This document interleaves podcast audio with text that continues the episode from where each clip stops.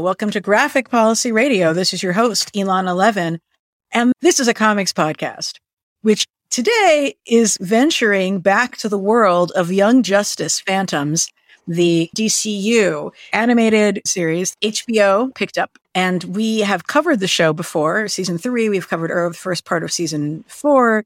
And I'm excited to have the same awesome guests returning to talk about part two of Young Justice Phantom because they did such a good job. When we talked about part one, I, I just had to have them back. So to talk about part two of the cartoon series that we are all, well, certainly are watching. I don't want to presume everyone equally in the same headspace of excitement, but we're all still watching is Dr. Khaliden Nas. Khaliden is a writer and researcher with a PhD in media and culture studies from the University of Sussex. His work explores the realities of queer subjectivity, self-conception, otherness, and the intersection of culture and identity. Welcome back. Hi. Uh, we recorded this right after the first episode, and it's all just conjecture and assumption. yeah, that makes sense. That's totally sounds like something I would do rather than recording it like a week plus after the season ended because we had an election. That doesn't sound like me at all. Did I mention we had an election? Okay. Um, I appreciate our listeners for being patient. We had an election. Also joining me is Nathaniel Hubbard, aka Hub. He is a podcaster and writer. He's the co-host and producer of Titan Up the Defense, a podcast where he and his brother cover Teen Titans and Defenders comics in chronological order which is absolutely one of my comfort listens and it's fucking hilarious. And I've been on the show a couple times now, but I said this even before I was a guest and you should definitely listen to my episodes of it and also the show in general. I mean, actually, I think one of the episodes that we did would be good entry point episodes for people because they're not super in the continuity of, um, the, uh, of the comics series that folks might not have been following as detailed. Like they're cover, we covered Young Justice issue one and we covered um, in a lonely place of dying, just kind of standalone stuff, right? Yeah, I think that would be a great place for people to jump in, and uh, also just you know you were a delightful guest, so oh, you know it, it, would be like uh, you were holding their hand as they are submerged into the strange world of shit that comes out of my brain. So that actually you, is know, how I got into the podcast is when Miles Stokes was a guest was a guest on it. And I just think I like lost my mind immediately at how good the show was. So Oh shucks. Thank you. they are also the host of What the Duck, a podcast most foul, but with a W, because he's a duck. That's the full name of the show.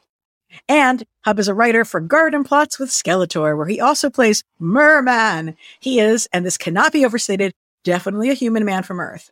Welcome back, Hub.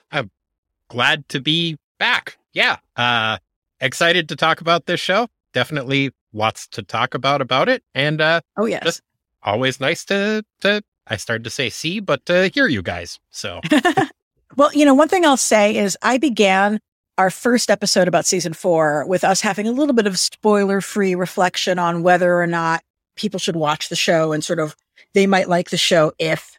But this is us talking about part two of season four. And I think there's literally no reason whatsoever to have any kind of spoiler free conversation. So if you are not watching this show and are trying to decide if you want to watch it, go back and listen to my episode where I covered you know, just the season four part one. Uh, and then make a decision and then w- listen to that and watch it and then join us for this because seriously, I, I, I don't know. If you've watched part one, you're going to probably watch part two is what I'm figuring. I think. So are we in a spoiler territory now? Oh, hundred percent. This is just Connor lives. I mean, we're not surprised, right? No, we've been waiting for it. I was hoping to torture them a bit yeah. more. are we? Are we feeling good about it? Though, like, do you feel good about Connor being alive?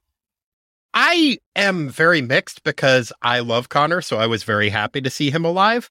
Mm. At the same time, I do think it's somewhat undercuts the theme of acceptance of loss and grief and trauma that so many of the characters went through mm. to have it be like, but he's okay. And so are all of the other people in this season who died.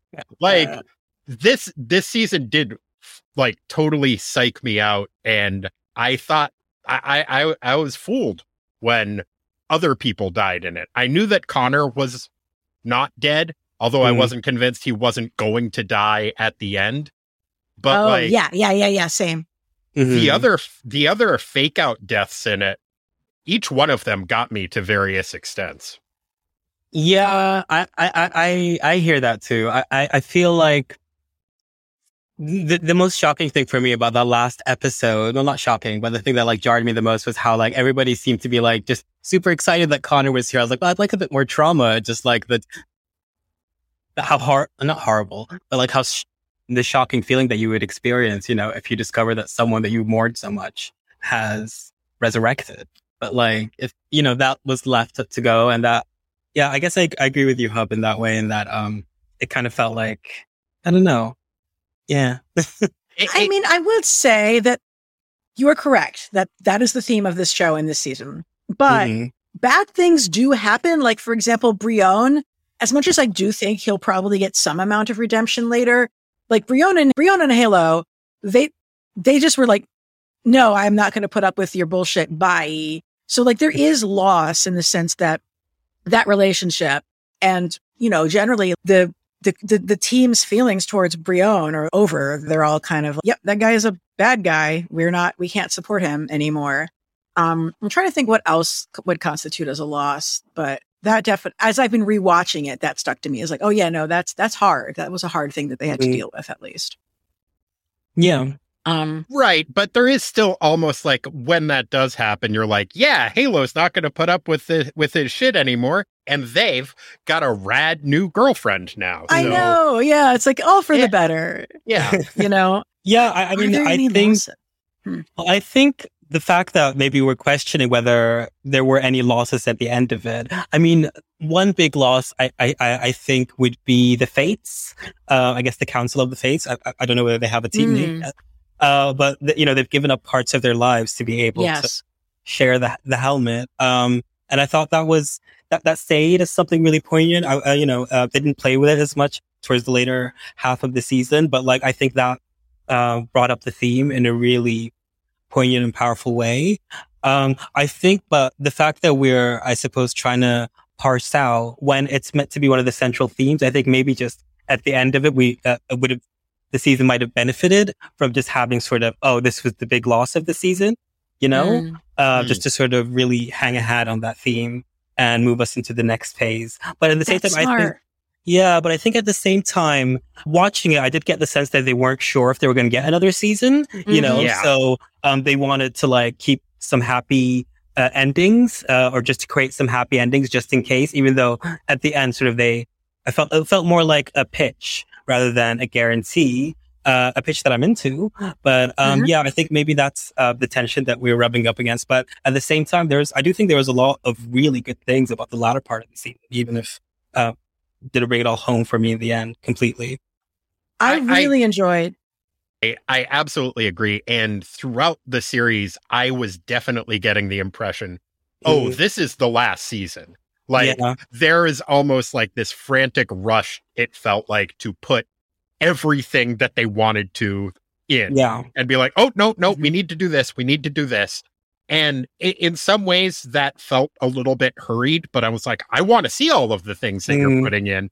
But it felt a little bit disconnected. And then I, I don't know, like I said, I felt conflicted about I wanted Connor to live. I didn't want any of these characters to die. So I was happy that they weren't. Mm. I just felt it undercut the theme a little bit. But mm. overall, mm. the ending I thought was really strong in terms of yeah. giving me those like, yeah moments, you know? Right. Where, where you're mean... just really excited. And then at the very end, like really the last two episodes were the first time where I even started thinking, oh, there might be another season. Yeah. Yeah. the um ending with the wedding it, this whole season and this part of the season has been super interested in Shakespeare. So mm-hmm. it makes a lot of sense to end with a wedding because they're having their Shakespeare moment. Oh, I know. thought I saw it as a Golden Girls moment. So I guess we but explain that. Fair enough. I don't even know about Golden Girls. Well, every but... sitcom has to end with a wedding, and the Golden Girls specifically, like the last episode, they they rushed into a wedding with Dorothy and uh, Leslie Nielsen. So when a oh. season or a series potentially ends with a wedding, my first mm. go to is the Golden Girls because I'm uh, not as as classy as Elana. no, really did love foragers reading Shakespeare at each other long distance. Mm. It was mm, very sweet. Mm. It was really um, sweet. And it felt more but, earned than some of the other literary stuff that they were, you know, in part one. I was like, no, I believe it. Like, this is very in line for what Bug would be. Oh my God, how cute was Bug's graduation speech? That was so precious. Adorable. Like, like everything yeah. that Forager did was was a goddamn delight. And also, everything that Forager did was a goddamn yes. delight. And I love Forager's relationship with Forager. We have a Forager uh, Green yeah. Lantern. I'm so excited. It's just, amazing. I, where is that spinoff? I just want to see that little weirdo do things, save lives. they are. I like. I kind of when when when when Forager first was sort of developing mm-hmm. their relationship with Bioship last season. And Forager was like, we don't have gender. I felt a little bit bummed when the show was sort of like, oh, that's a female Forager. I was like, why are you doing that? But whatever. We have an entire, you know, significant non-binary character who they've finally addressed on camera mm-hmm. is not just by whom, by which I mean Halo is not just non-binary because they are part mother box. They are non-binary because they are non-binary. So mm. I, I was chatting with a friend of mine, frequent guest of the show, B Con, who could not join us today to see how they felt about like the show's handling of Halo just talking about their identity in this particular episode, which sort of felt like a debrief. Like it really was a debrief. Um, mm-hmm. and B's take on it was, uh, how I feel about the pacing of that content this season is different, is a different writerly conversation. But mm. all in all, I'm a fan of where Violet's character developed and their non-binary identity feels more real. So that is to say, maybe it would have been better to not just happen in a debrief, but the specifics of what Violet conveyed were very well handled. Yeah. Uh, just to sort of, since we're on Violet, uh, for a second, I'd say that like the, in terms of pacing, I think it's interesting how the aspect of their Muslim identity, um, mm-hmm. was, I felt, I felt like that was paced kind of really beautifully in terms of like mm. we're at an exploratory stage now. There's an interest and you know there's a relationship developing. And like I thought that was handled very deftly. And I think the last episode I talked about how it seemed like the season they're very much engaging with the reaction to how um, Islam and Violet and Halo was being portrayed, specifically with all the deaths that were happening and just sort of all those tropes that it was bringing up. But um, I feel like they've taken that note and brought it to a space now where like, okay, let's actually think about what Halo's relationship to religion is, to faith is, and to uh, Violet's mother is, you know? And um, I thought the pacing of that, the fact that they just opted to go slow and um, take their time with it, I thought was just great. But yeah, I do see that point definitely in terms of their gender identity, which is also really interesting. Like if you're going to rush it and do it in a debrief, at least they said the right things, you know? Yeah.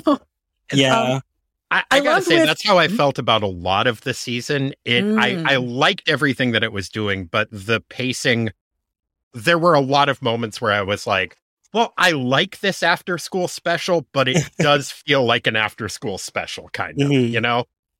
I will say that if another season is coming, it does leave us in a state that I don't know. I, am in, in, interested in to where they're going to go because the one thing about Young Justice that I really love is that it seems like every arc ends with a clearing of the deck, and we don't really necessarily mm. have it this season no. go. So it's like I do Markovia is like a whole open thing. Like yeah. if they have another season, they're going to have to deal like Markovia mm. right away. And I hope they don't rush through that because it feels like they're trying mm. to do mm. something um, that could be interesting, but also, I don't know. It looks like it could be really messy, but complex, especially with that scene that we got towards the end where they were, um, was it a, a scientist uh, that they were yeah. um, harassing? Yeah, I thought. Was, and, I think some government official. I'm not. Yeah, sure exactly, some government yeah. official because they were. Um, I mean, wrong terminology, but everybody there, there, there were a family flatlines, which usually, you know, mm-hmm. I advocate the bullying of flatlines, but yeah, flat scans, flat scans. That's the one.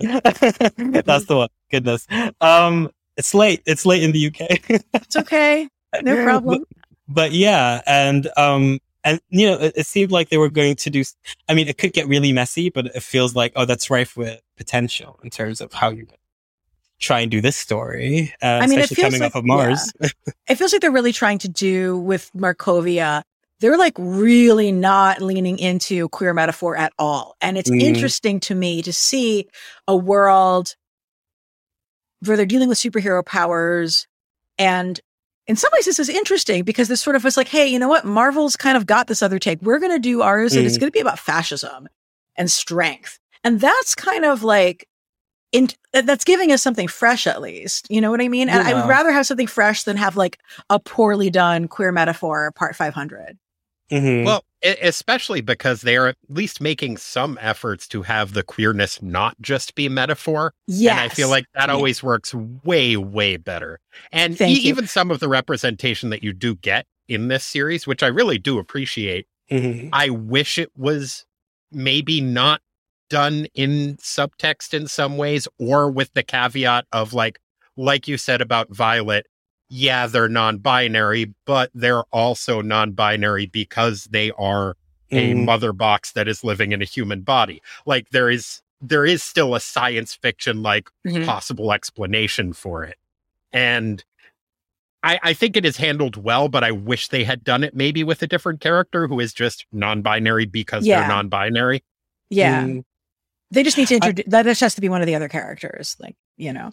Yeah, I mean, I struggle because I feel like I I completely hear that critique, but the question that comes into my head, well, is that is to think about like, well, is that sort of a trapping of the convention of the genre, the fact that we kind mm-hmm. of work in that superhero metaphor, and but at the same time, I I I completely agree with you that it feels like, well, we why are we just going halfway when we could just tell the stories that we want to tell and also have them be doing these fantastical things, but I wonder whether that's the sort of the trap that they're might be finding themselves stuck in. Not to guess too mm. much about the minds of them, but um, yeah, I guess from no, I, I, totally understand what you're saying because, like, there are yeah. like all of the characters are mm. weird space aliens and monsters in different ways. But yeah. when when you have that as your only version of the representation mm-hmm. of yeah. these characters, it it becomes a little bit dicier.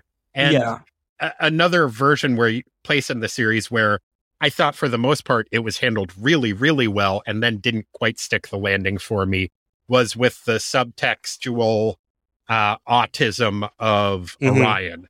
I thought they handled the the metaphor of it really, really well until the very end of it, where it did start to, for me, veer into like inspiration porn almost, where mm. Rocket's big takeaway from it is like, no, he's an even better hero because he can overcome this thing that is wrong with him rather than I don't know, that it was viewed as something to be overcome rather than something to be understood almost mm. and mm. that it was something that came in the context of his character specifically from the fact that his he's genetically evil you know like like it was viewed as something that was a flaw in him that he needed to overcome. And I thought that muddied the metaphor a bit too much. And I, I, don't know that that was the only part of it that didn't work as well for me because up until that point, I thought it had been handling it very, very well.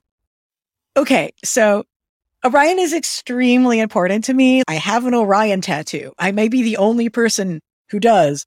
Um, I, and one of the reasons why Orion, you know, as written by and created by Jack Kirby is so important to me is that he's part of this um, dynamic with Scott Free, where, you know, Orion is the biological son of Darkseid, who, after the age of like eight or so, maybe is raised by Highfather and by the new gods and in this nurturing and positive environment.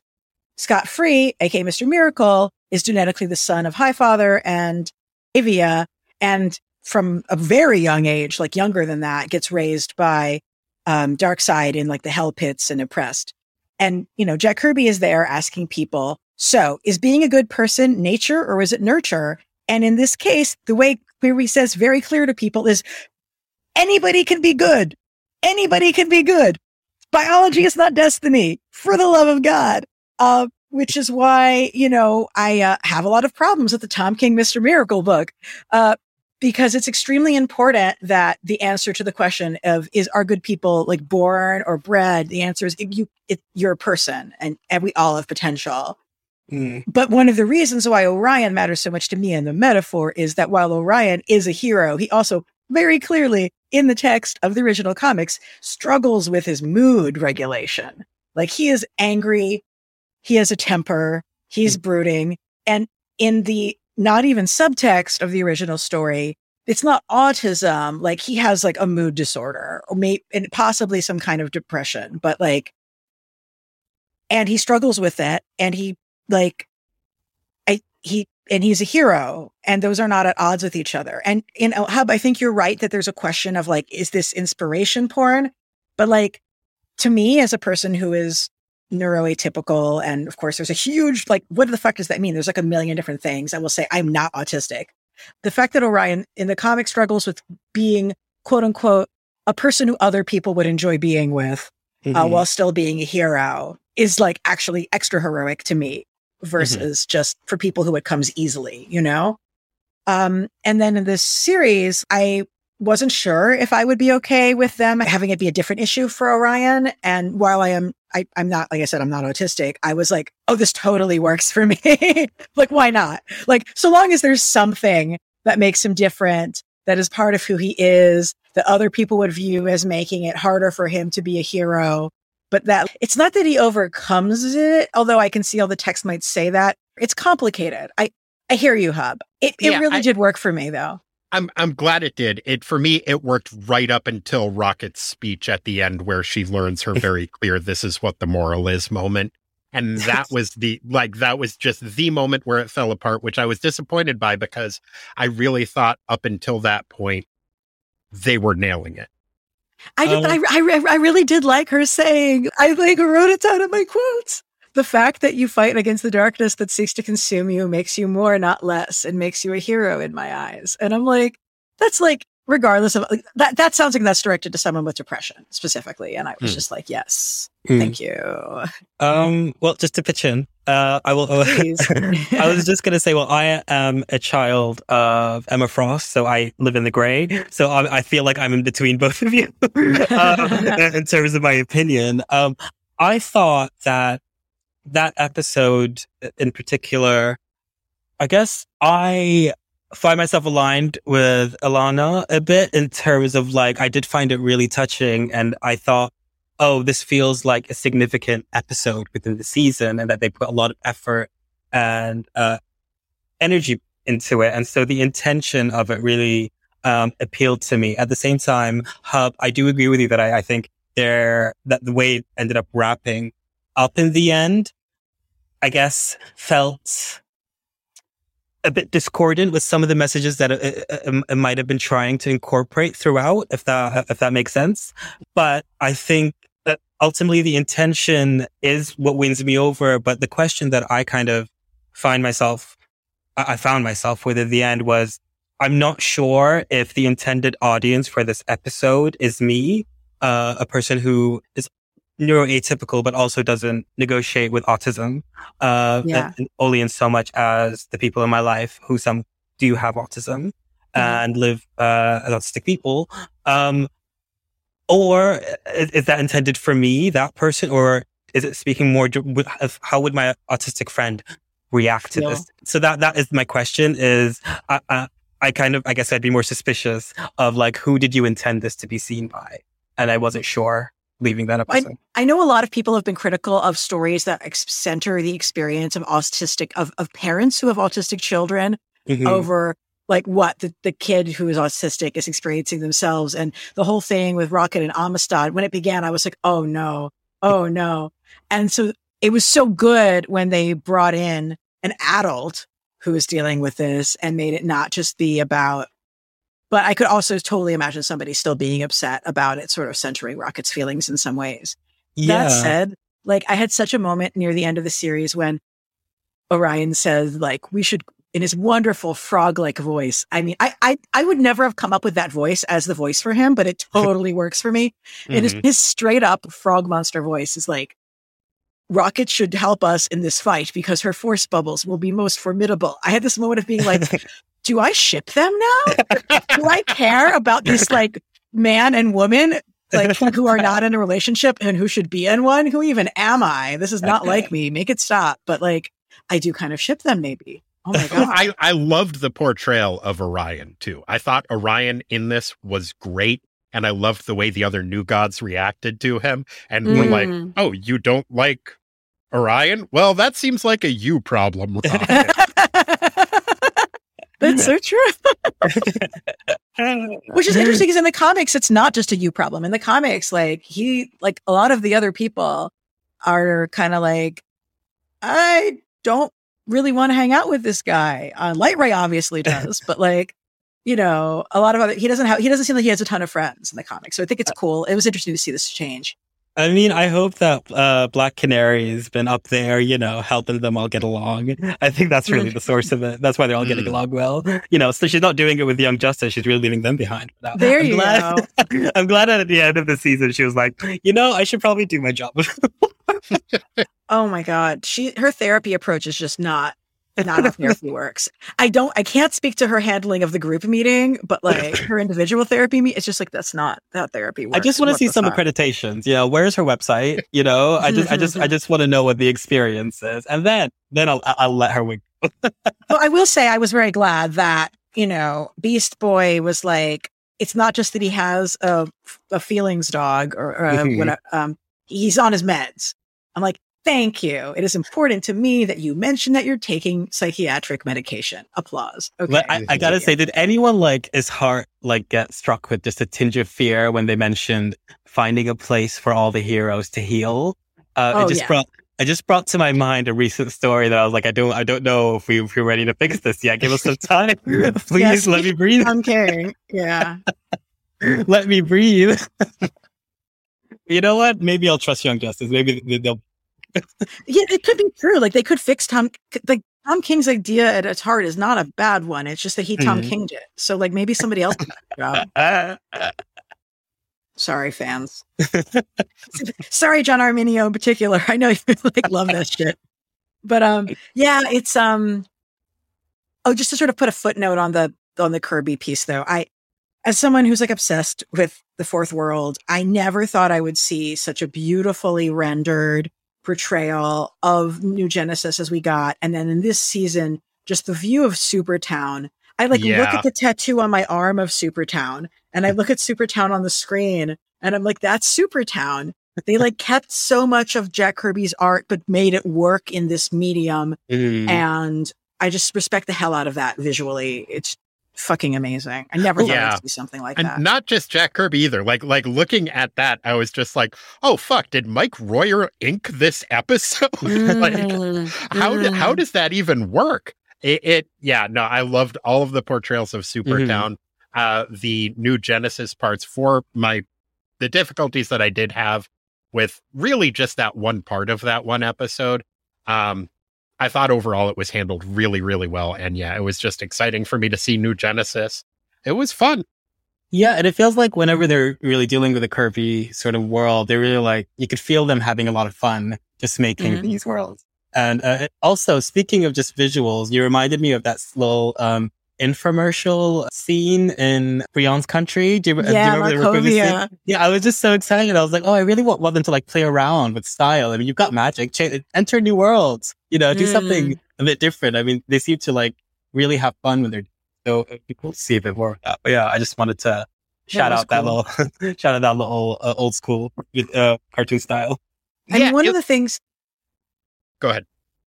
You know, when we finished cover when I finished covering Young Justice, um, the first issue of Young Justice comic uh, for Hub's show, I started, as did Hub apparently as well, a rewatch of the entire Young Justice series, and I was like super vibing on the whole series, really enjoying it. You know, my my partner was a little bit like, "Oh, why are the earlier seasons better than what's happening now?" And I was like, "You're wrong. I will fight you." I mean, I see what you mean, but no. But then later on, if folks are following me online, you may have observed this. Uh, I became, I've become completely obsessed with our flag means death. That's like the only thing mm-hmm. in my mm-hmm. brain now, mm-hmm. other than like politics. And, um, and I, at a certain point in the season was like, especially during my rewatch, I was like, I would much rather be watching Our Flag Means Death. The show is fine, but I want to watch mm-hmm. Our Flag mm-hmm. Means Death. And in the rewatch, the one time that I wasn't like, should I just be rewatching Our Flag Means Death? Which, mind you guys, I don't rewatch shows like this. Like this is not normal. Uh, the one time I was like, actually, this is really great was the New Genesis stuff. So like again, mm. to me, that was just mm. like really, really stood out. So please, please don't take this as super critique. I enjoyed this season. It's just like all flavors pale in comparison to my brainworm obsession now, but like whatevs. Um, I can you know, totally understand yeah. that. Our flag means death is fucking great.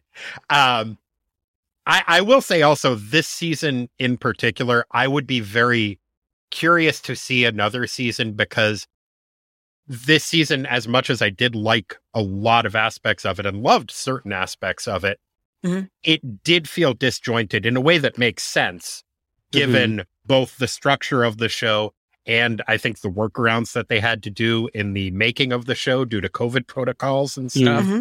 But it, it I, I, think they did a really good job with some of the workarounds, but it did still have kind of a choppy feel where every other season, I think, has felt like its own series. And this season felt like, in terms of cro- comic books, more like a big summer event crossover that oh. had a bunch of different oh. mini series that mm. loosely connected to one another. And that's accurate. Yeah. I, yeah. I liked it, but there were times in which they didn't quite match up as well as I wish they did. And like I said, like the I think a lot of that was intentional and then some of it was workarounds where you had like the PowerPoint presentation episodes that yes. I liked more than I expected to, but still just seemed a little bit off. If there is another them, season, you called them PowerPoints in a pocket dimension, which is just, I, I will never forget that phrase. I do love it. Well, I mean, that's what they were. And I liked them. And, and I was like, yeah. oh, I'll just, yeah, sit, sit down and hear this, uh, hear, hear this little TED talk about the history of Atlantis. um, but if there is another season, I would be curious as to which aspects of this season they would want to replicate. Like, mm. would they want to do another thing where it's like a bunch of mini series, or would it have more of a central story tying everything together?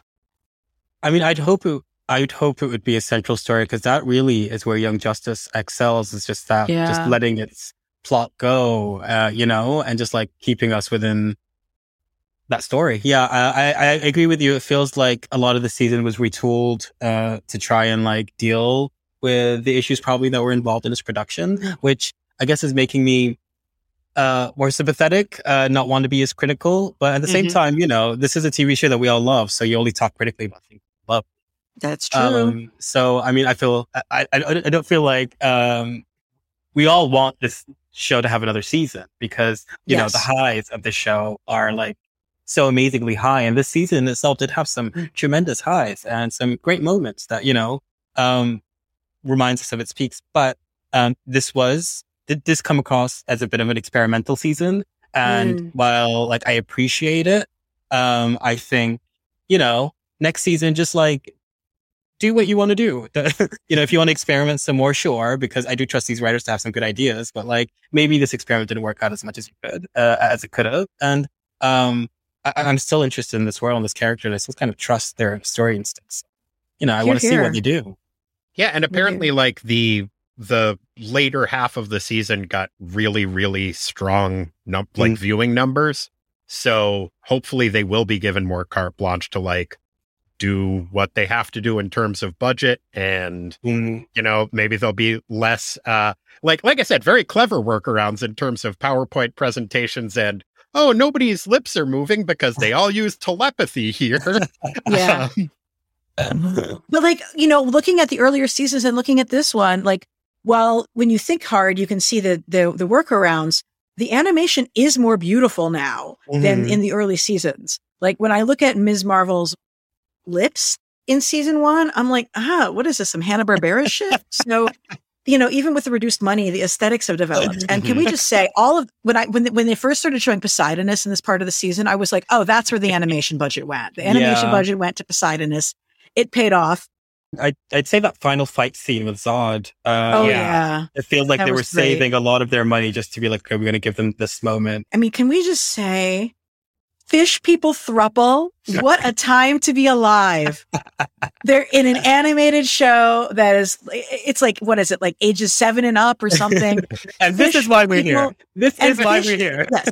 Fish people thruple. A friend of mine and I started chanting this at each other at an event recently. he was like, I tried to get I tried to get Mallory to watch this with me on account of the fish people thruple, and I came this close because she like never watches cartoons. I was like, see, like there's a big audience for people for whom the fish people thruple is definitely the sales point, you know? Well, and then it was like presented without preamble or workaround or right. anything. It was just like yes. my husband and also or my wife and also my husband. I was like, oh yes, all right, so happy.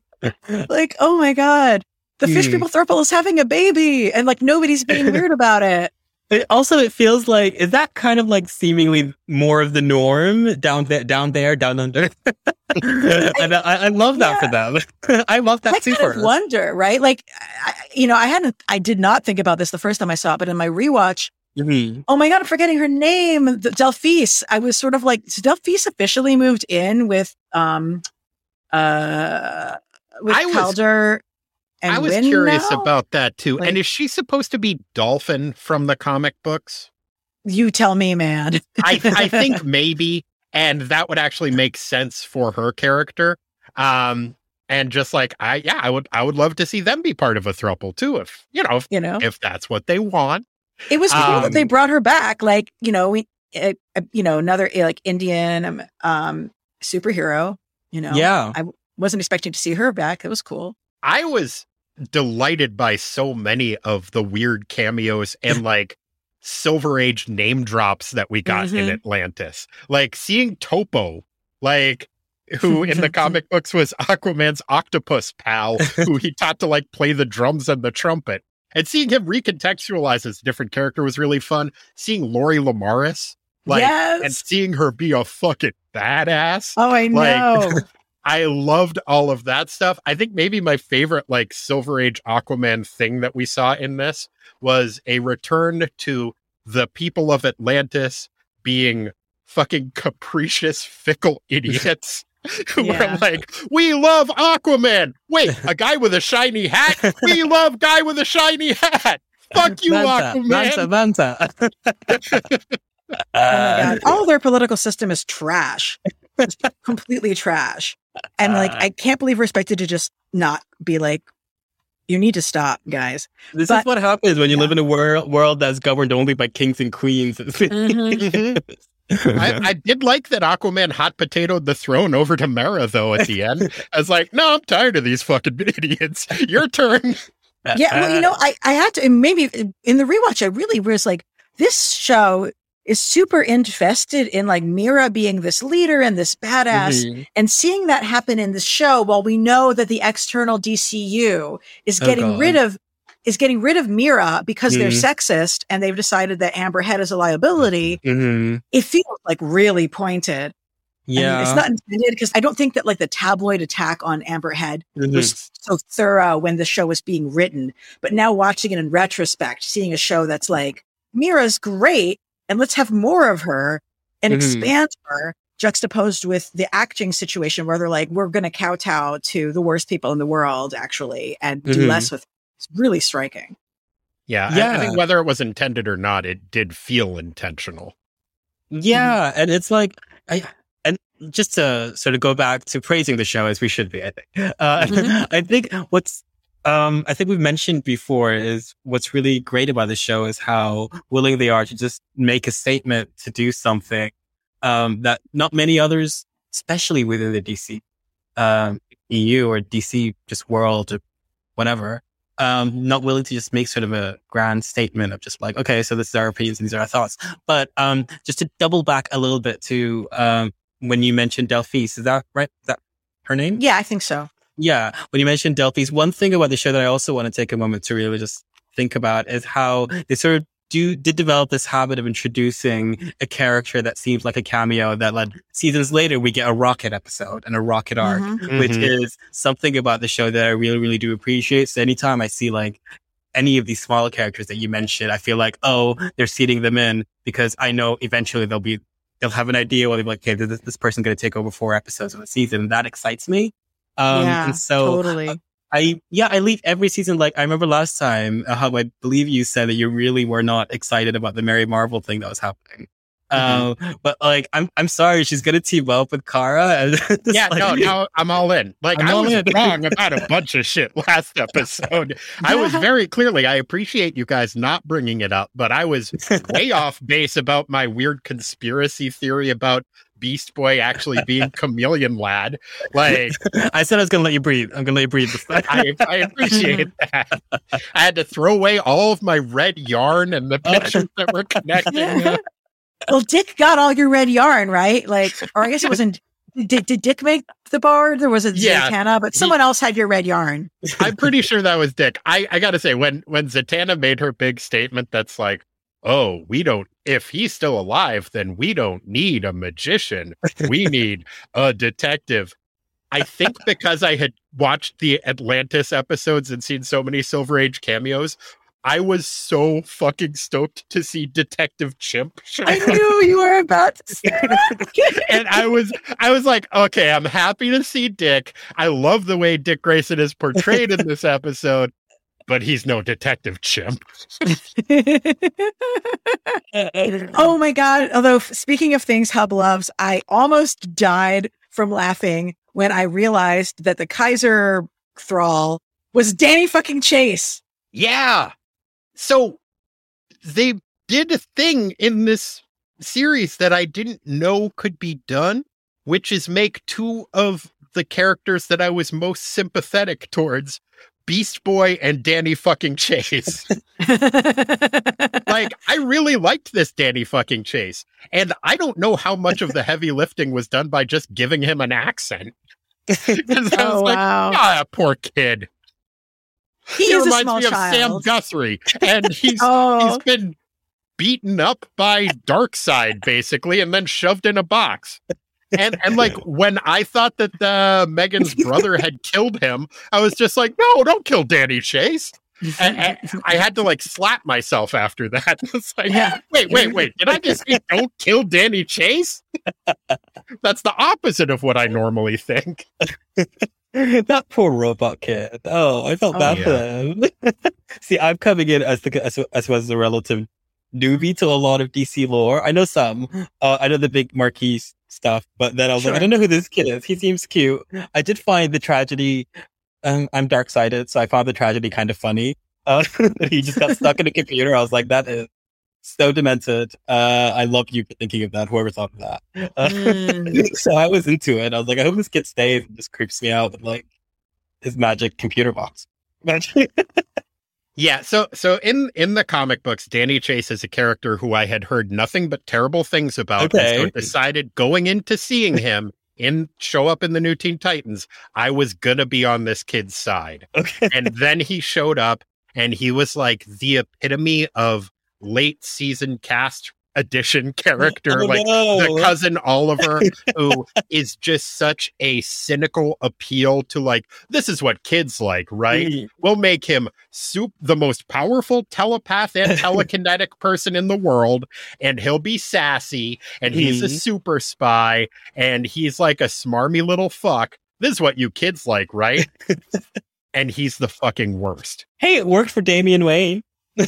oh, I said it. Ooh. Come for me. it's at A L S O. No, sorry. Don't do that. um, no, I like David. I do. okay. I was just like, but like, I, yeah, like Danny Chase. I mean, I, I was so glad that I, I, I'm only aware of the character on account of Titan Up the Defense. And I just mm. lost my shit at how funny that was. like, and nobody punched anybody in the dick. So I don't know. Hey, it, was, it worst things dark. Could happen. So yeah, could, Danny Bruce things could happen. oh no. Um, well, speaking of dark things, I did want to I did want to gauge uh, what your opinions are when um, M- M'gann was told to unleash her full power. Did anybody like just feel a, a chill run up their spine when that was suggested given to her? I was like, that's a bad idea. I know why it's said, but no, to do that, to do that. Yeah, that seems like if there are more seasons, I feel like they do kind of need to address and have it be like, oh, maybe we shouldn't have done that type of thing. hmm. She killed her brother or wanted to. well, well I wanted to kill her brother too. he did kind of have were either of you guys viewers of the Green Lantern animated series? No, I've never seen it. I That's was the not, one I no. haven't. So I have only seen a few episodes of it, but I saw enough of it to know when they had that episode where Razer just showed up. I was like, "Oh God, it's the it's the Red Lantern from mm-hmm. the Green Lantern show oh. that was oh. canceled." People were really bummed about that show being canceled. A lot of people really liked it.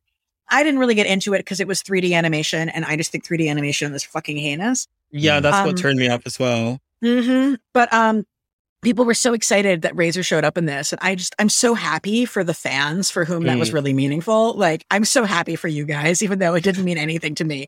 But I will say, when, um, when, right? Like, I'm like, I don't know this character, but I know this means something. I don't know, but I love that I, for you. I love that for you. But um, what he said that was like so funny, that was like, when he's like, you know, he's getting the red lantern ring and the blue lantern ring together. And he's like, I am equal parts hope and rage. Like there was literally like, my husband looked at me. I looked at me and I'm like, yeah. Mm-hmm. And I, and he's, Franklin's like, yep, ultimate, you know, political organizer there. Like, I'm like, yeah. like, I was like, I guess I do care about this character now, huh? Um, but yeah, that was like, I just like feel like that's now going to be my signature file for any emails I send from work. Like yours in solidarity, Elana, quote, I am equal parts hope and rage, quote. like, quote, Razer, some, some red lantern or something from some show. exactly like that. so the part of the show that I felt was made just for me was when uh-huh. they were in the Phantom Zone and they mm-hmm. start singing the House of Zod song. and all I could think was, wait, are they doing the Music Man? because it sounds so much like the cash for the merchandise, cash for the goods, cash for the drag. And I was like, oh man. And it is because, and like, okay, okay, so I did actually say to myself, oh my God, they're doing that because Superboy doesn't know the territory and it's different from before. And then I was like, okay, wait, no, I'm high. And then I had, I, I just need to go to bed now. But I did get very, very excited for the idea of an all Phantom Zone production of the Music Man that I thought might be happening. I uh, know just enough about that musical to find that funny. Um, I the the the whole like chanting thing. I was like, oh, this is this is all about fascism, and they're just going to straight mm. up be like, I was I would thought that was a cool. I mean, that's the only interest. I think that's the only way to really make Zod interesting. But I also think that's probably the point of Zod in the first place. Um, I feel like you need to make him gay to be interested. Everybody's mm. more interesting when they're gay. That's also true. um, I have to say the show did a good, such a good job of making Lor completely fucking evil and like just aggravating that like I, am entertained by the fact that nobody took time to be thirsty about him. Because I'm like, we hate you well, too much they, to care that you're handsome. They tried their don't. best. They they gave him the Killmonger haircut and everything. Yep. yeah. No, they, no, and they, I, I, I don't know that they were trying to do that. I feel like it's a statement of the like, we can make him hot and you'll still dislike him. like, yeah, that's good writing, you know. Yeah, yeah. Um, no, like, he was he was some like the, people are bad. like, he was like the despite his hotness, he also raised some pretty good points, but he was still Ooh. just like like about the Phantom Zone thing. Yeah, like, no, totally. I, I mean, like, totally. yeah, no, you can't just keep like he's a prison abolitionist. Prison. Yeah, but not unlike point. not unlike in Black Panther.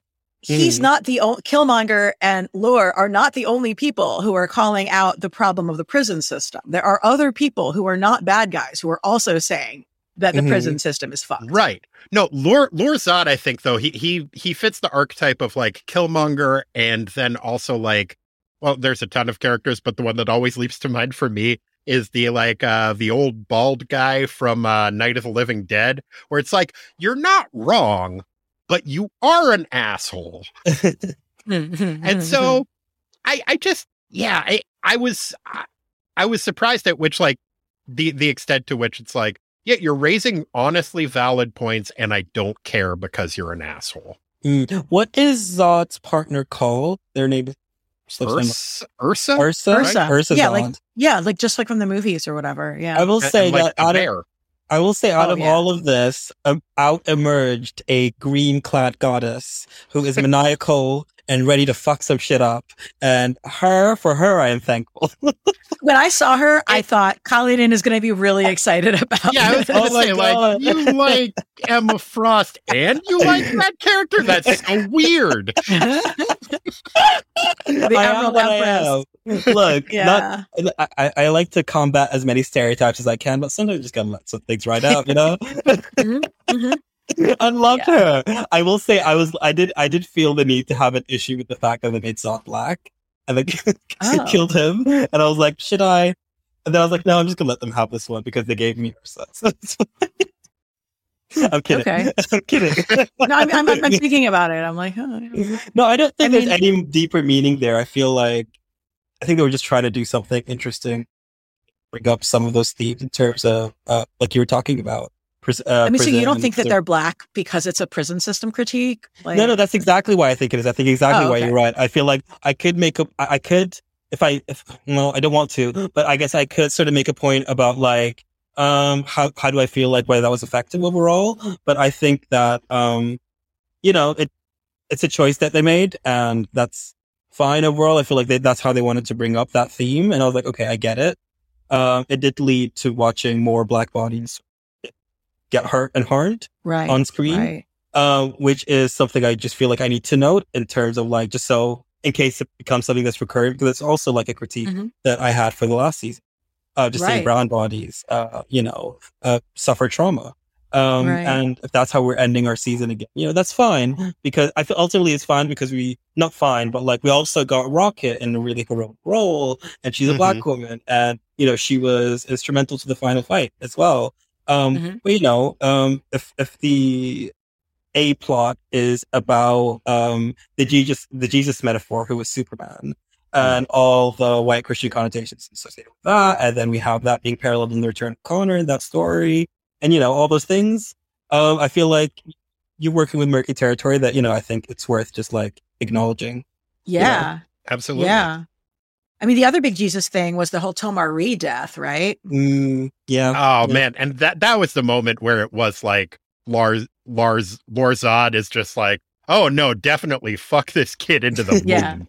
Like yeah. that when he's like, "Hey, I knew your dad."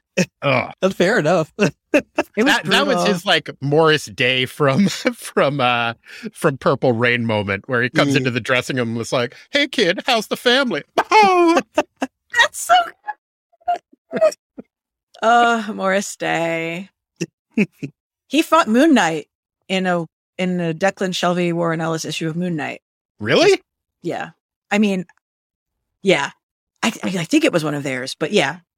Check I out really... the Moon Knight episode of my podcast, guys, for more about that time that Morris Day fought Moon Knight. Anyway, wow. um, he exists on both worlds then.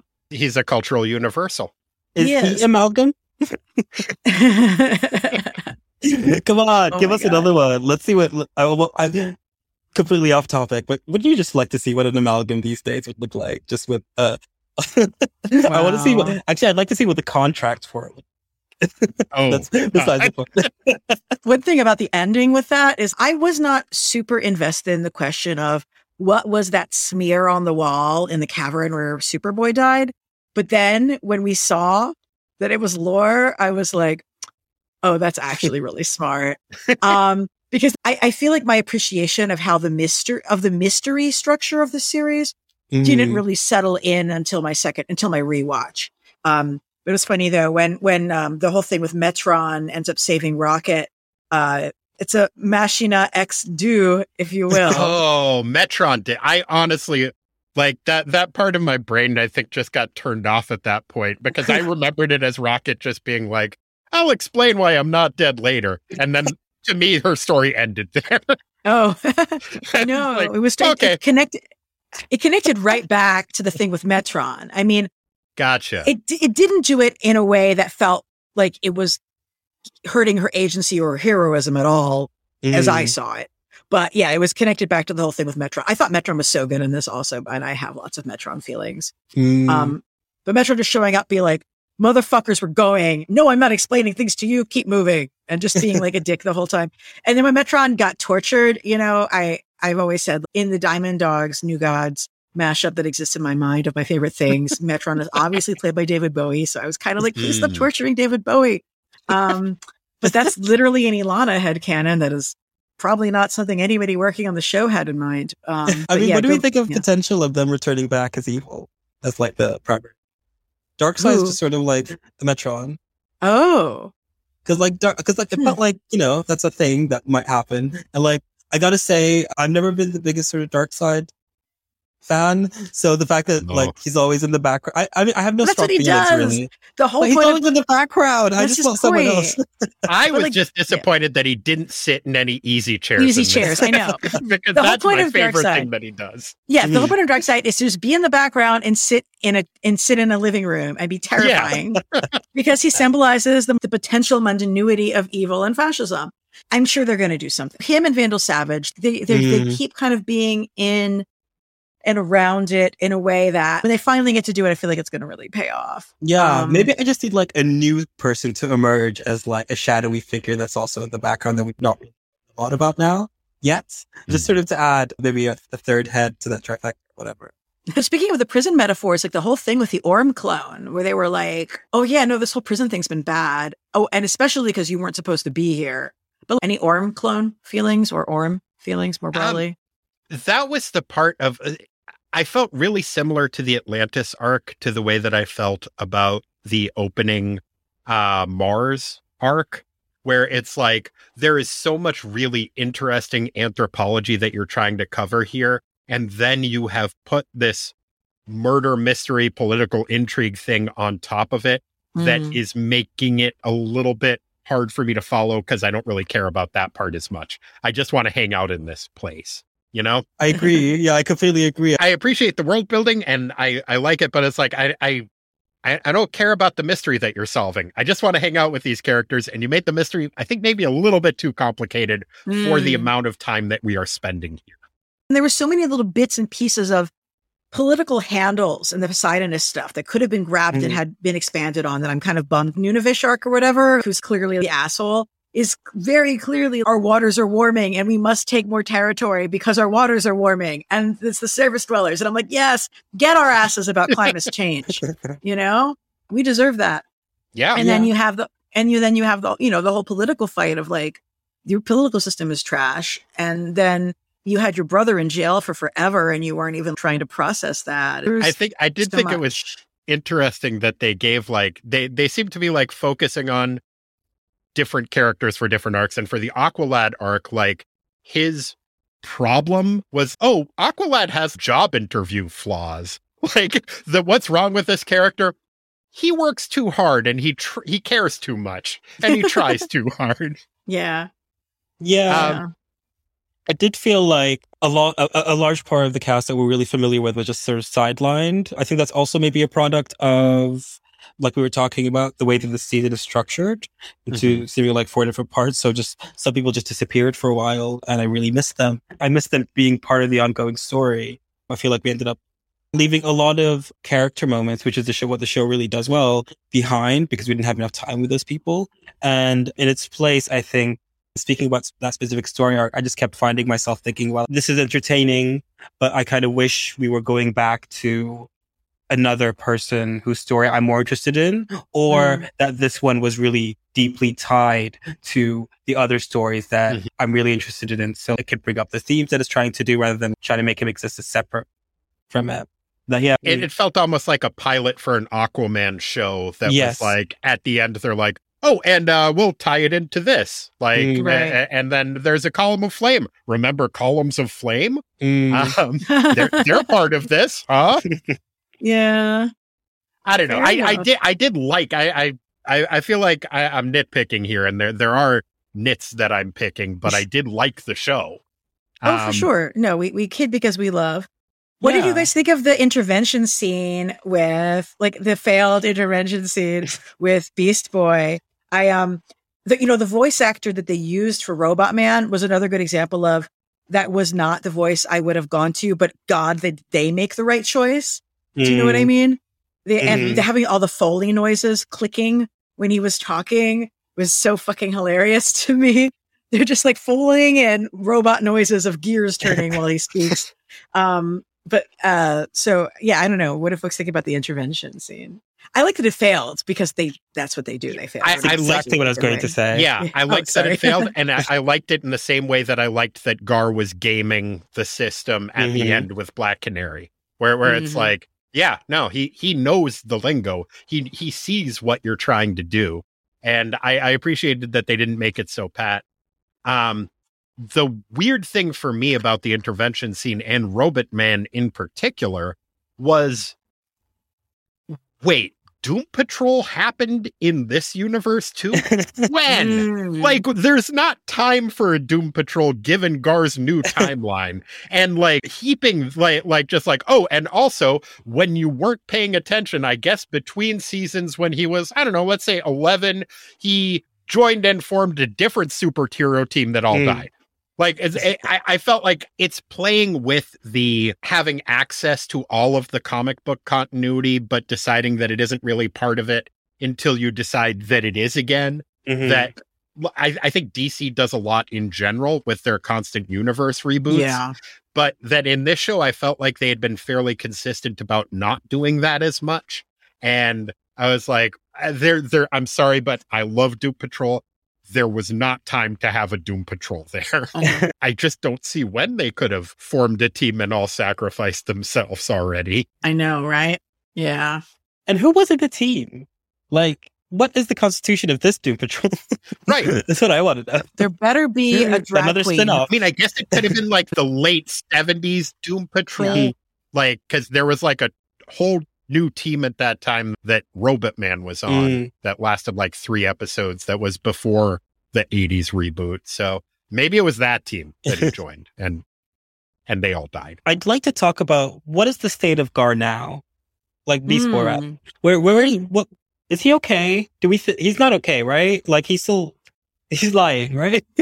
mm.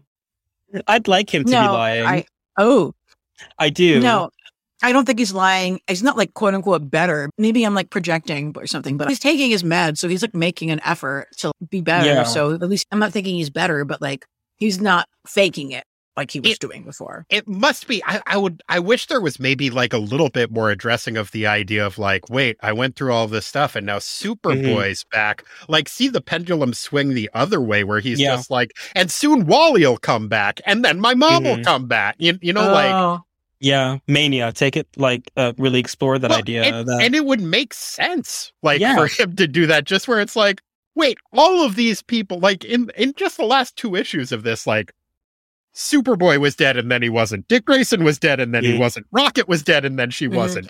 Danny Chase was dead and then he wasn't. like maybe all of these other people aren't dead too, or maybe that makes him double down on his like now I really am actually literally mad at them for being dead because why don't they come back if it's so goddamn mm. easy? Like, uh, see, I say I'd like it to, I'd like him to be faking it just because I feel like, um, given the great disproven theory of Hub of 2022, uh, this is my. You're going to need to be a lot more. the Great Beast theory, um, the Great Beast. Uh, oh shit, that. Um, but yeah, um, I would because you were because uh, you mentioned also about that uh, earlier scene of the failed inter- intervention and the way that Gar was like gaming Black Canary and gaming mm-hmm. them and trying to like find an in. And I think thinking about that in the context of him as an actor, as a performer, as like this child mm. star wow. and this appeasing figure, I think that's the that that's where I take the story is uh, to have that last moment really seem like oh we're heading towards uh, something better but actually show what depression is like which is peaks and valleys and what mourning is really like. And like you mentioned also how the, the just the, the the trauma of having what you thought was happening no longer happening and then just trying to understand and deal with that. I think there's some really interesting potential. And, um, like I said, given your disproven theory, um, now we find ourselves in a situation where like, okay, so if we go back and rewatch the season and just focus on Beast Boy, we end up having this really, I mean, we talk about how so many of the things about the season, uh, unfortunately, very quickly paced with Gar. Felt like, okay, this is the journey that he is on this season and he doesn't necessarily. It felt like he wouldn't necessarily come out of it at the end, uh, mm. like uh, completely like better and resolved. It felt like um, this is that this this darkness is an element of this this character in a really important and profound way that they have to now learn to come to terms to. And I'd really like them to commit to showing us uh, that with this character because you know I think amongst all the storylines and all the um, uh, amazing and interesting sort of paths that this show t- has taken, I think that is one thing that maybe they haven't done as mm. explicitly and fully yet. And I think there's just a great opportunity. My new conspiracy theory is mm. that his mm-hmm. corgi is really Desaad. oh, oh no. Oh, well, the corgi no. is really Beast Boy and the Beast Boy. oh no. It's all reversed. Name a shapeshifter. That's who it is.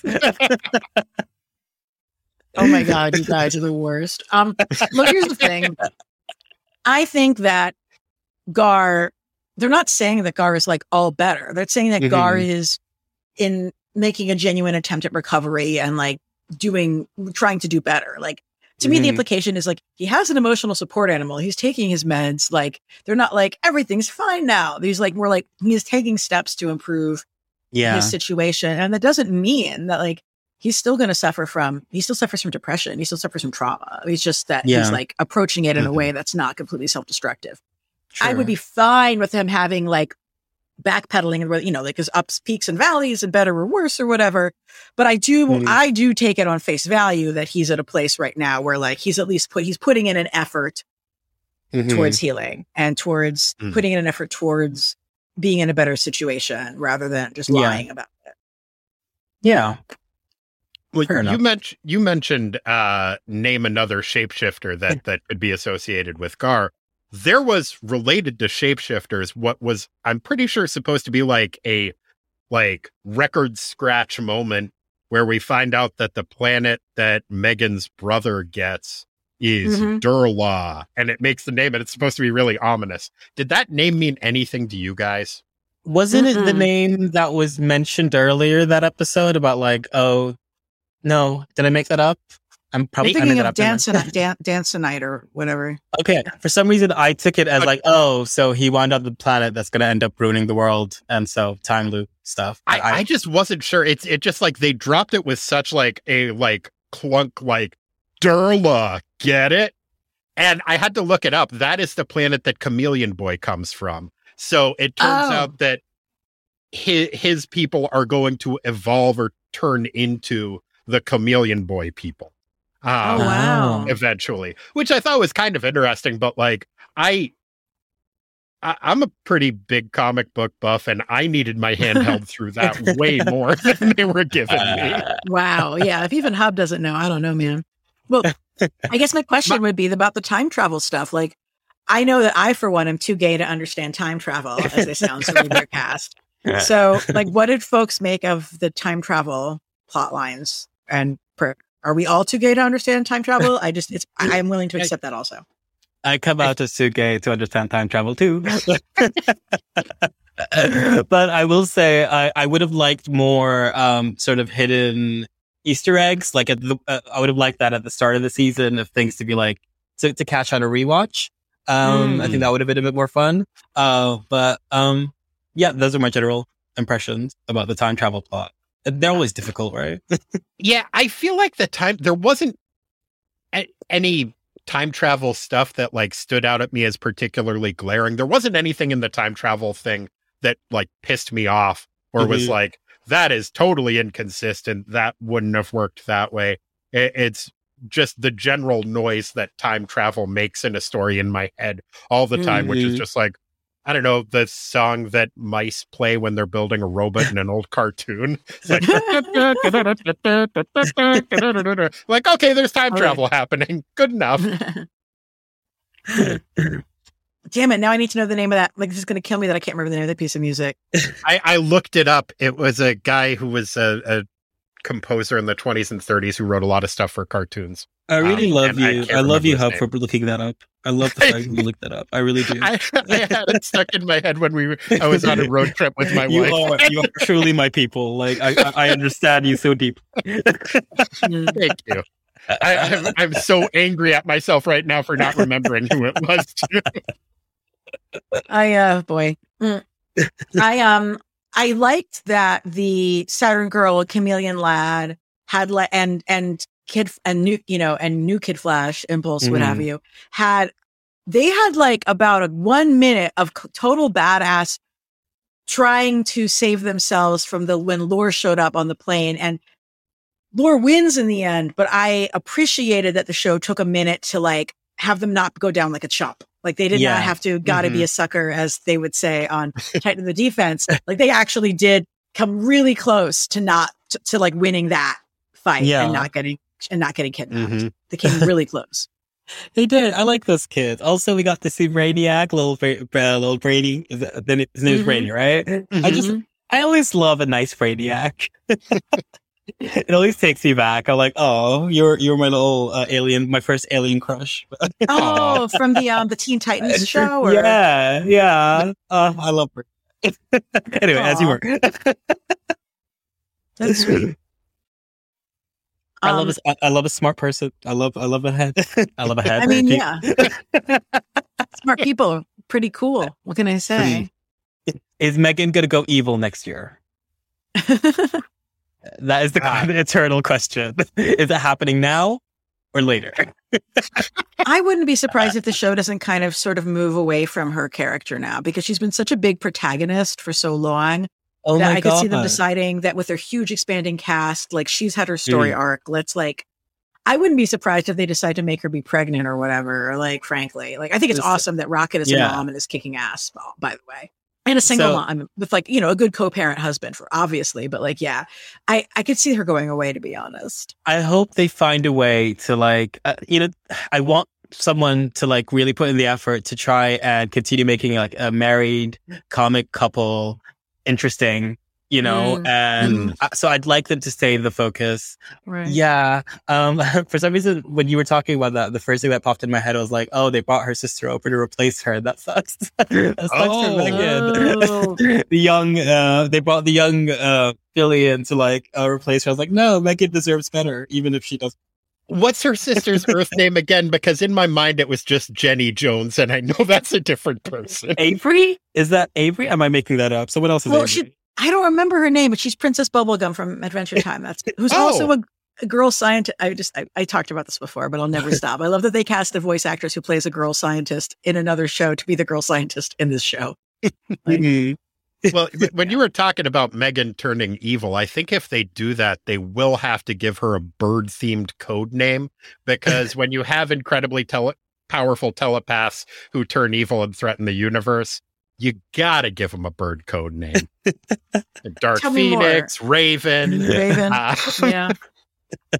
That that is like that is how you know you are dealing with a mm, maybe women shouldn't be so powerful storyline. Mm, yeah. Uh, how about the Scarlet Phoenix? Uh, okay, mm. Time to try to ruffle some feathers. I know y'all listening, nerds. I say that I'm among. I mean, obviously. um, I guess at questions, guys. You know, I thought bringing in the Infinitors as opposed to Infinity Inc what for Markovia was kind of a cool touch. I, I, I like. I'm looking forward to seeing where that. I, I think Infinity mm. Inc. did call themselves Infinitors. Like I think that oh. was their what they oh. called themselves, like as cool. a team. Um, but yeah, no, I, I thought I thought that was that was an interesting touch. I'm curious as to what's going on in Markovia. It feels very familiar, like in mm-hmm. terms of like Genosha, but every time I think I know where like this show is going in terms of stuff, they do at least put interesting twists on it. Mm-hmm. So I, I would be curious. Like, I, not, I was go just going to say that, um, and I will say that uh, we've been kept so far away from Markovia and Brion this season that it was, um, I didn't remember how I really like left feeling about him as just a character. And I, I, I felt like, oh, seeing that scene with Halo felt really welcome. Um, and I also really like Rosa Furiosa. Furiosa. Oh yeah, she's Rosa. wonderful. Yeah, I'm excited to see what what what role she's going to take on in this uh, arc that's coming up, and I really hope it's big because she just seems I, fun. I was not familiar with the character at all mm-hmm. before, mm-hmm. and I Fury, I really right? Like, her. like yeah, she, will say something about her um, gave me new gods. Like I feel like she's part mm. of the mm. Kirby world. Oh yeah, she looks like she that could might be just be the Fury. female Furies. Yeah, like you know. Yeah, So, but yeah, but I agree. Like she's super cool. I love, I love her. She's huge. She has a big evil glove, and she just yeah. shows up to Ryan and was like, "I think people are fucking with you, and you could probably use an ally. Let's go." Just being right up front there. She's wonderful. Oh yeah. God! And of course, he's dealing with that mind manipulator guy. Who do you, did you guys watch Aeon Flux back in the day, or at I any didn't. point in time? I did, but I don't remember. Like I watched okay. it as part of the like liquid television thing. yeah, yeah, yeah. But so not, Aeon, not its I'm like show. A, I'm like I haven't I haven't revisited the show, but Aeon Flux, I fucking loved that show. Yeah. And the ambassador who's clearly using some kind of powers to mind fuck um Brion and everyone else mm. who he encounters totally was just pure Trevor Goodchild vibes and even the character mm. design. I'm like, this is, this has to be, but the voice, I mean, he has a different accent because Trevor Goodchild has like a Britishish accent in the show versus in this, he's got this like Latvian. I mean, basically, I, I, everybody's speaking Latvian, by the way. Yeah. This is basically what Markovian mm. is. Um, mm. different accent, but like the voice is very similar and the look is the similar. They're both these who view themselves as benevolent dictators very much. And yeah. it's going to be interesting. I wonder if they if they are doing Infinity Inc. I wonder if like he's going to end up being like Brainwave Junior or something. You know? Oh. Huh. I know that was that was the guy who was evil who did mind control. Or was okay. he? I don't even know if he was evil. He was. He started off as a hero and then he turned evil because if you do mind control, then you end up being evil, which makes sense. I will yep. dispute that theory, but go on. Oh, right. I'm a fraud. I am now instantly convinced. That's weird. Interesting, isn't it? Uh, watch, watch, watch your step. Oh, watch your step. I, I will watch keep, my step. I didn't want to keep threatening you this episode. I'm sorry. I'm not a violent person. well, I want to thank you guys for joining me. I this has really been a pleasure. I ask, can oh, I ask the final question? Mm-hmm. So, what are both of your hopes for next season? I mean, I really I want to see what's happening with Markovia because I think it has potential to be a a good mm-hmm. and useful metaphor for fascism and the appeal mm. of fascism, particularly to men who might find themselves in an emotional time of crisis. I mean, think about it. Like Connor fell for the fascism because he also was mm-hmm. in this like emotional crisis. Right. Um, and then the other piece of it is Mary Marvel and Power Girl. They better yeah. have sparks flying and being awesome and mm-hmm. being evil and I'm, so excited for Kara. I just, I just, I just want to know what that. Oh, I'm just excited. I'm ready. That was like a twist for me. I was like, that was oh, mm. did not see that one coming. I'm ready. I'm ready. And and we saw Big Barda in the background in that scene too. and so I, I want to see more Big Barda. Um, I want to see. You know, I don't think three is enough. I think we need eight Aquamen. Mm-hmm. Uh, mm-hmm.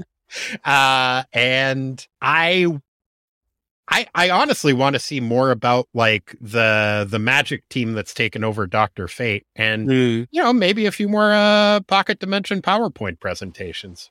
Yeah, mm-hmm. I agree there. I I'd like Cheshire back. Uh, oh. I'd want to see her in the mix again, and um, I want to see the sisters. I thought that was one of the strongest stories.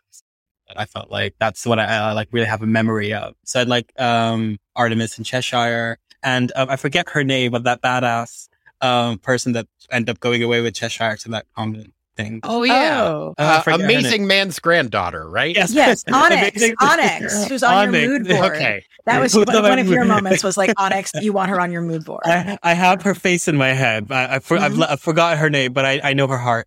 Uh, so yeah, Onyx. Um, I want Onyx back. I think she just, just what we saw of her, what little we saw of her was really cool uh, Rosa, I think, is interesting in Markovia. Like I said, um, yeah, I think there's a lot of interesting potentials for next season. So uh, I can't say anything other than I'm really, really, really excited. Thank you. I mean, this has been a pleasure, you guys. Like the whole time I'm watching the show and kind of being like, but our flag means death. I got to also hold out, but I get to talk with my friends about how this and you guys are such a delight. So thank you for joining me thank again. You tell our listeners where they can keep up with your work, Khaliden. Um, you can find me on Twitter at also perp, A-L-S-O-P-U-R-P, and on my website, which is www.alsopurple.com. Fabulous. And Hub, remind our folks where they can keep up with you. Ah, uh, my podcast is called Titan Up the Defense. Uh, my Patreon only podcast, if you donate to Titan Up the Defense, is called what the Duck, a podcast most foul, but with a W because he's a duck. That's the full name of the show. Uh, and the show that I write where I play Merman, who has a voice like this, which is really fun to talk in, is uh, Garden Plots with Skeletor, and season three of that should be coming up pretty soon. Um, nice. Um, so, yeah, that's and if you can't find me in any of those places, just look inside your heart. I'll be there. I always have been. Aw. And um, as for me, I'm on Twitter a little bit too much at E L A N A underscore Brooklyn. That's Elana underscore Brooklyn. Uh, for the Marvel folks in the room, get ready. We will be having um, much more Marveliness. Uh, I know you guys probably don't even trust or believe me that I could do that anymore, but I have amazing guests lined up for talking about Ms. Marvel. We'll be talking about it at the end of the season. Hmm. Um, and I'm putting together my episode for Thor 4. And as we like to say, keep it geeky.